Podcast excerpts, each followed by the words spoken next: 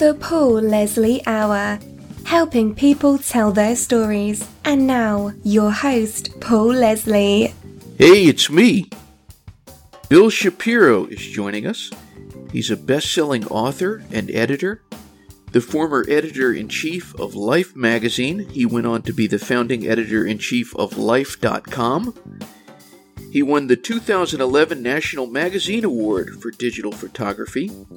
His most recent work is a book that he co wrote with Naomi Wax, and it's entitled What We Keep 150 People Share the One Object That Brings Them Joy, Magic, and Meaning. And that book is out now. So, Bill Shapiro, good to have you with us. How are you, sir? I'm doing well, Paul. Thanks so much for having me. I appreciate it. Bill, it's my honor. So, what inspired the idea for this book? So, Naomi Wax, my co-author, and I were were driving around, just sort of tootling around, and we came across a you know a garage sale, and we were going through the the junk, frankly, and we found this beautiful old locket, you know, from over a hundred years ago, with this beautiful inscription, "My love forever," and it just struck us as we started looking at this thing. How did this much loved, important object wind up for sale to strangers, you know, in a yard sale. And that, that was sort of the thing that started us thinking about the objects that we keep and also the objects that at some point we lose track of or move away from us somehow. So it started with that. It also, you know, there were some other threads that work into an idea like this, like when you when you see photos of Syrian refugees, for example, with just a tiny little sack that they're carrying, and you wonder what they put in this that to remember their home by, and they may never return to. So, sort of this this idea of the importance of objects in our life was something we started to talk about. Now, when I think about okay, what's the the object in my life that means the most to me? It's not something that comes to mind right away for me. Did most people know exactly what their object was? Um, that's a great question. I'd say it was split about 75 25. 75% knew it exactly right away. Oh yes, I know what you're talking about. You know, it's it's it's this rabbit's foot. It's this key from a motel. It's it's a book. But then there were those people who needed some time to sort of ponder and think about of the of the things they have, what sort of rises to the surface, what has the most meaning. So yeah, both reactions. And how did you find the people who make up the stories in this book? So that's a great question. We started off by using our own network, friends of friends of friends, you know, calling people, do you know anybody who, who has an object that's meaningful to them? And then we started thinking about people who, because of their job or their vocation or their circumstances, might have an interesting relationship with an object. So, for example, what about an astronaut? You know, what would an astronaut bring with him or her on, on a voyage to space? How about somebody who's, you know, been in prison for decades? What's the most important thing to them? You know, what about a cloistered nun? What about a counterfeiter who makes fake things? And so we started thinking about people like that. And, and then we went out and we found them. You know, we just did old fashioned reporting and found people who uh, kind of fit the bill and who had interesting, interesting things, insightful things to say. And then, you know, we also went out and thought about who were some of the most interesting people today who, who people would really want to sort of get close to and hear about the interesting object in their life. You know, so people like the writer Cheryl Strayed, people like the comedian Hasan Minhaj, the entrepreneur Mark uh, Cuban. So we we then track down people like that and and ask them about their most prized possession. As you just mentioned, there are a few very well known people in here. I was looking at the Facebook page for this book, which everybody can check that out. Again, the title of the book, What We Keep 150 People Share the One Object That Brings Them Joy, Magic, and Meaning. And it really caught my eye that you had Melinda Gates in this book. And I'm hoping you can tell us a little bit about her story in the book. Absolutely. So, um, what what I love about Melinda Gates and her story is that her object was app, was actually an Apple III computer. So, you know, Apple was sort of at war with Microsoft for years and years and years. And so the fact that she chose an Apple III computer is interesting kind of in its own right. But her father basically brought home an Apple III computer in the early 80s when when Gates was I think, you know, 14, 15, 16 and she immediately took to it. She kind of took it from the family room up to her room and started learning how to code, teaching herself how to code and play and play video games and all that kind of stuff. You know, that was obviously pre-internet, so she was teaching herself quite well. And what was great, so great about that story and what and what Melinda Gates says about the object is that she had her father's full support as a teenage girl in the 80s to be up in your room, you know, learning how to code was not typical behavior, perhaps. And the fact that her father supported her so passionately and so strongly in that regard had huge meaning for her. And that's really, that was at the heart of her story. You know, more than the computer itself, it was the support and love of her father and kind of the dividends that that paid for her personally. That is so cool. I'm I'm really curious also. It's very interesting you have the head of the Library of Congress as one of the stories. Tell us a little bit about that. That's interesting. Well, you know, when we were talking about a moment ago, people in sort of extraordinary circumstances or jobs that might have an interesting relationship to their object. You know, we thought about the Library of Congress, which which obviously has millions and millions of miles, you know, of books and recordings and maps and, and everything under the sun. And so we wondered for somebody who oversees the Library of Congress, what would their single most important object be? And so we got the head of the Library of Congress on the phone, and, and her name is Carla Hayden, wonderful, wonderful person. And she told us what hers was, which was this little ceramic cup that her mother had given to her when she was a child. Miss Hayden is African American, and her mother painted this little ceramic cup that had her that had a face on it. She painted it brown so that it looked like her. And that had so much meaning, not only that her mother gave this to her, but that this was the first thing she had in the 50s that, that actually looked like her. And it went on, you know, not only was it her favorite cup when she was a little girl, but you know, over the years when she was in, went to elementary school, it became her favorite pencil holder, and now it holds her makeup brushes and whatnot. She still has it on on her dresser at home, and I thought that was a really beautiful story. Very beautiful. Wow. Now, would you say that that was the most touching story that you had in the book? Well, I think that sort of depends. Well, it, it, it sort of depends, you know, where, where you're coming from, but also on any different on, on any given day, there are stories that I think are are equally touching. You know, in this book, what we tried to do was find that story that really captures a super influential moment in a person's life. Whether the object came from somebody they loved or somebody they sort of aspired to be, or at a moment of great turmoil or transition, those moments carry a lot of sort of emotional weight and gravitas.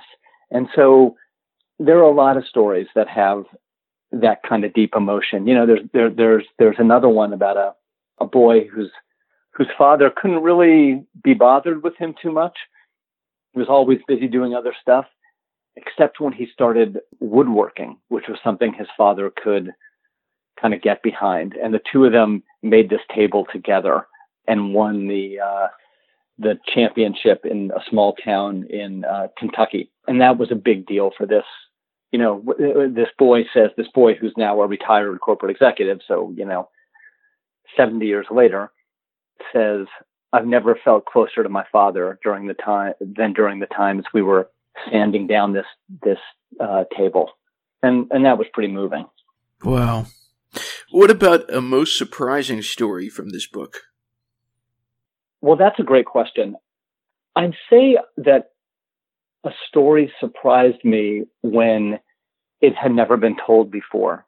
So there's the, you know, there's the the author Cheryl Strayed who wrote the book Wild, of which the movie was made, and she's, you know, she's she's a really authentic, honest, open person. And when I spoke with her, she told me about an object that still remains in her life and in, in, in her bedroom on a shelf that she never even told the story to her husband of 20 years about. And so the fact that that was this was such an integral part of her and captured sort of who she was and who she wanted to be, and yet she'd kept it so close to herself. Uh, you know, I found that really surprising. For her, it happened to be this strange, sort of exotic shell with a pin cushion in it. And it sort of, you know, she wanted to be the kind of girl when she was five or six years old who found an exotic shell like that on the beach. And it had a lot of meaning for her. You know, there's another story where there's the most mundane bottle opener you've ever seen in your life. It looks like, you know, you can find it at any sort of five and dime. But the story behind it is kind of amazing because it was given to this this guy who we interviewed by his grandmother. And his his grandmother years before was a sort of buttoned up CPA by night living in San Francisco area, you know, with with her hair in a bun and very conservative. But that was a front. At night, uh, she was the biggest marijuana importer in the state. and so the fact that she gave this bottle opener for him that that holds that whole story in this bottle opener for him and his relationship with her and what she was trying to do as a as a pot importer in the 60s and 70s. Now, I found out about this book, What We Keep, through Renee Langvart, who is one of the stories in the book. And yes. I'm hoping you can tell us about your your trip through Kansas and how that particular page in the book came to be.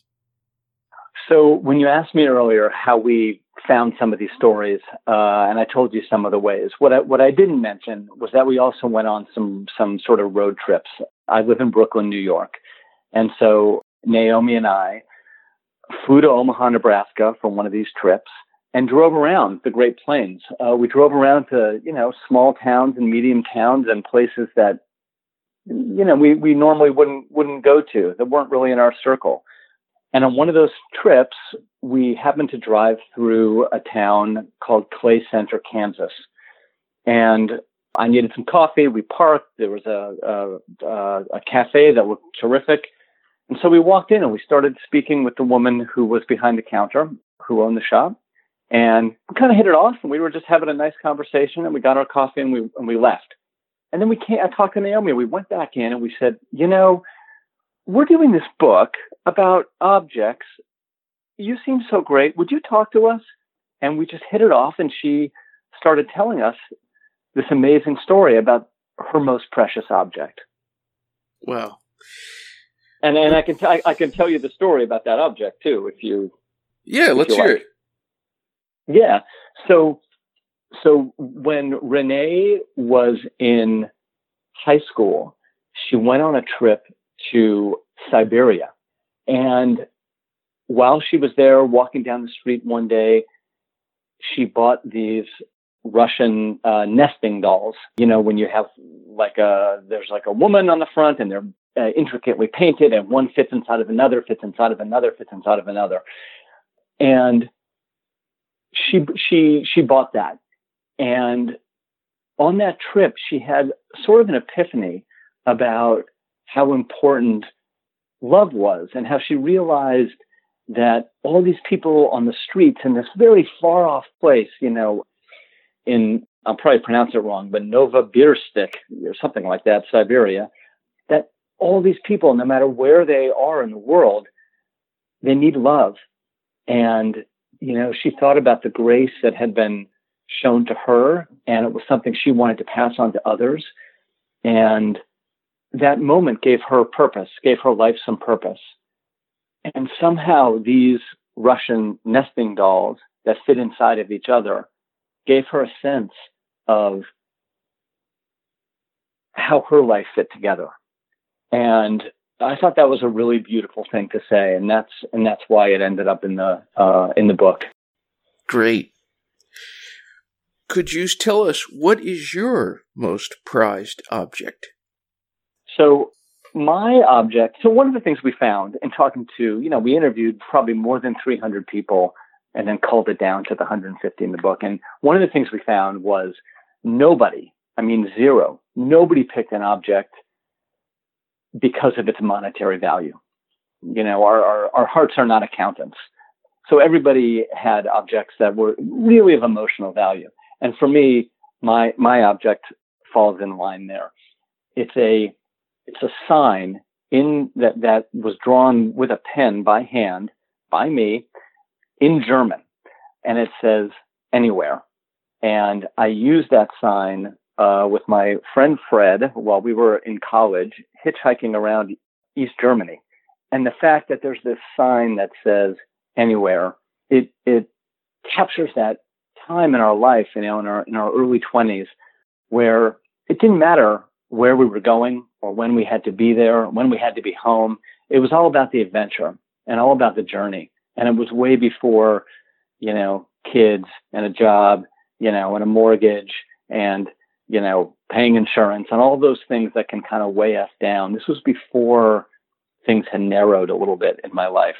And um, for me, that sign and that moment in time represents sort of a, a North Star uh, and how I like to think about how my life used to be and hopefully how it will be once again.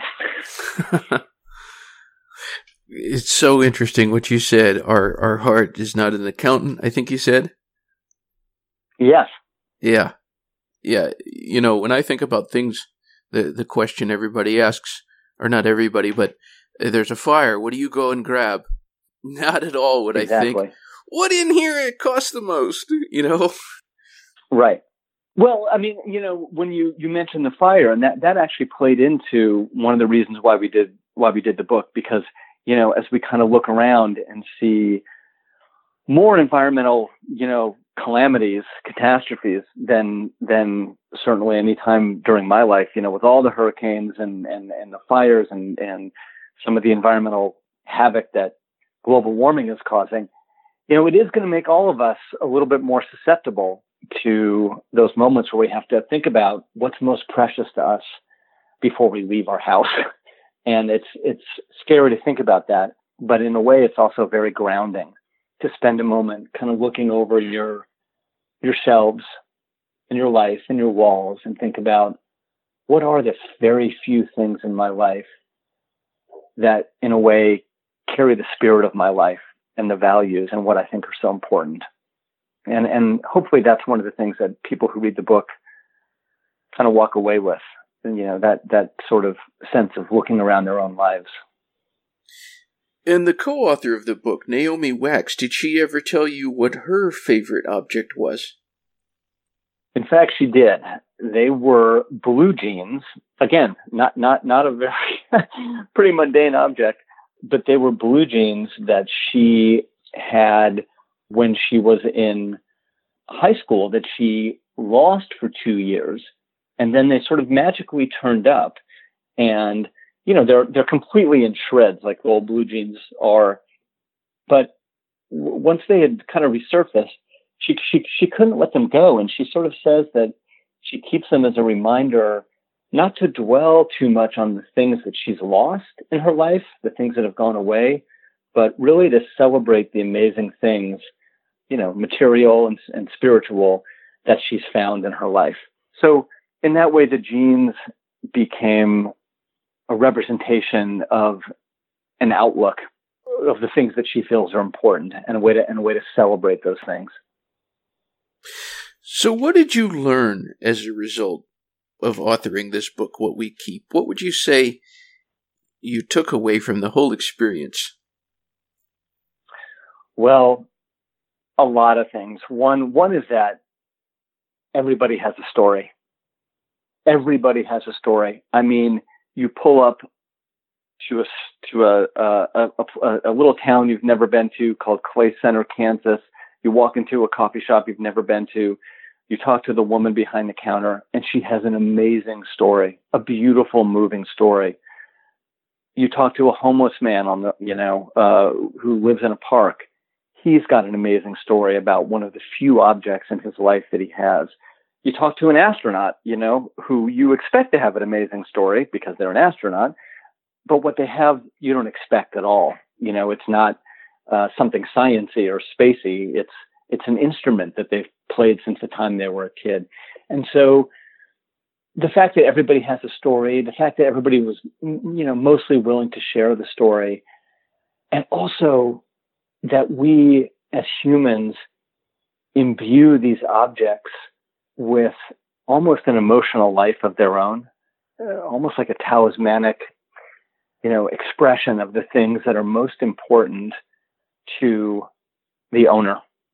And these objects, so mundane, can really hold the big ideas, the passions, and the relationships of a person's life.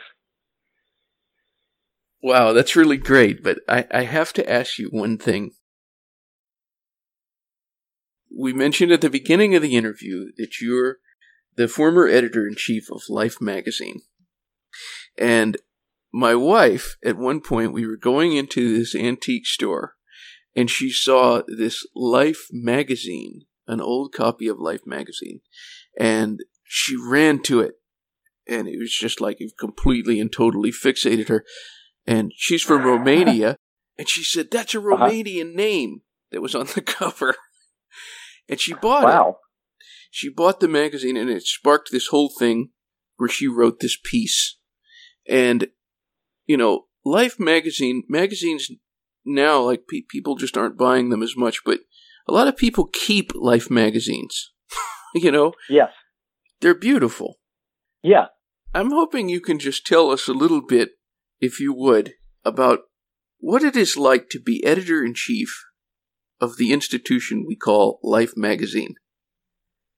Um, you know, it was probably the greatest honor of my life to be able to carry on the tradition of some of the big ideas and most beautiful photographs and images of our time, to be able to walk through the archives, the Life magazine archives, and just reach in, pull out a folder, and find maybe it's pictures from the Kennedy assassination, maybe it's pictures from a photo shoot that never ran in life of the Hells Angels Maybe it's photographs of Marilyn Monroe that, for whatever reason, were never printed. And to be part of the images that the United States and also really the world, to be part of the, the, the tradition of bringing those important images to people, like I said, is, is an incredible honor because a lot of times when people think about news events or cultural events, they they think about it kind of as a photograph. You know, they don't think about it as a sentence. They think about it as an image. And to be someone who helps bring those images to people and bring those memories to people, you know, it's a great feeling to be able to do that. I'm so curious who who with the Romanian name was on the cover of the Life magazine that your wife bought. I'm racking my brain going trying to figure out who it was. It was a man named Andrei Portanbanu and he married the Hershey chocolate bar heiress. Wow. and it, she is a journalist, and it sent her down this this in, a rabbit hole. yeah, and it was like she was interviewing people and writing this in depth. This Life magazine spawned this entire like eighty hour work week where she was just, you know. Just this was this was the thing. that's that's really cool. Yeah. Um, so may I ask you what what your object would be? Oh my gosh. Uh, Sorry. no.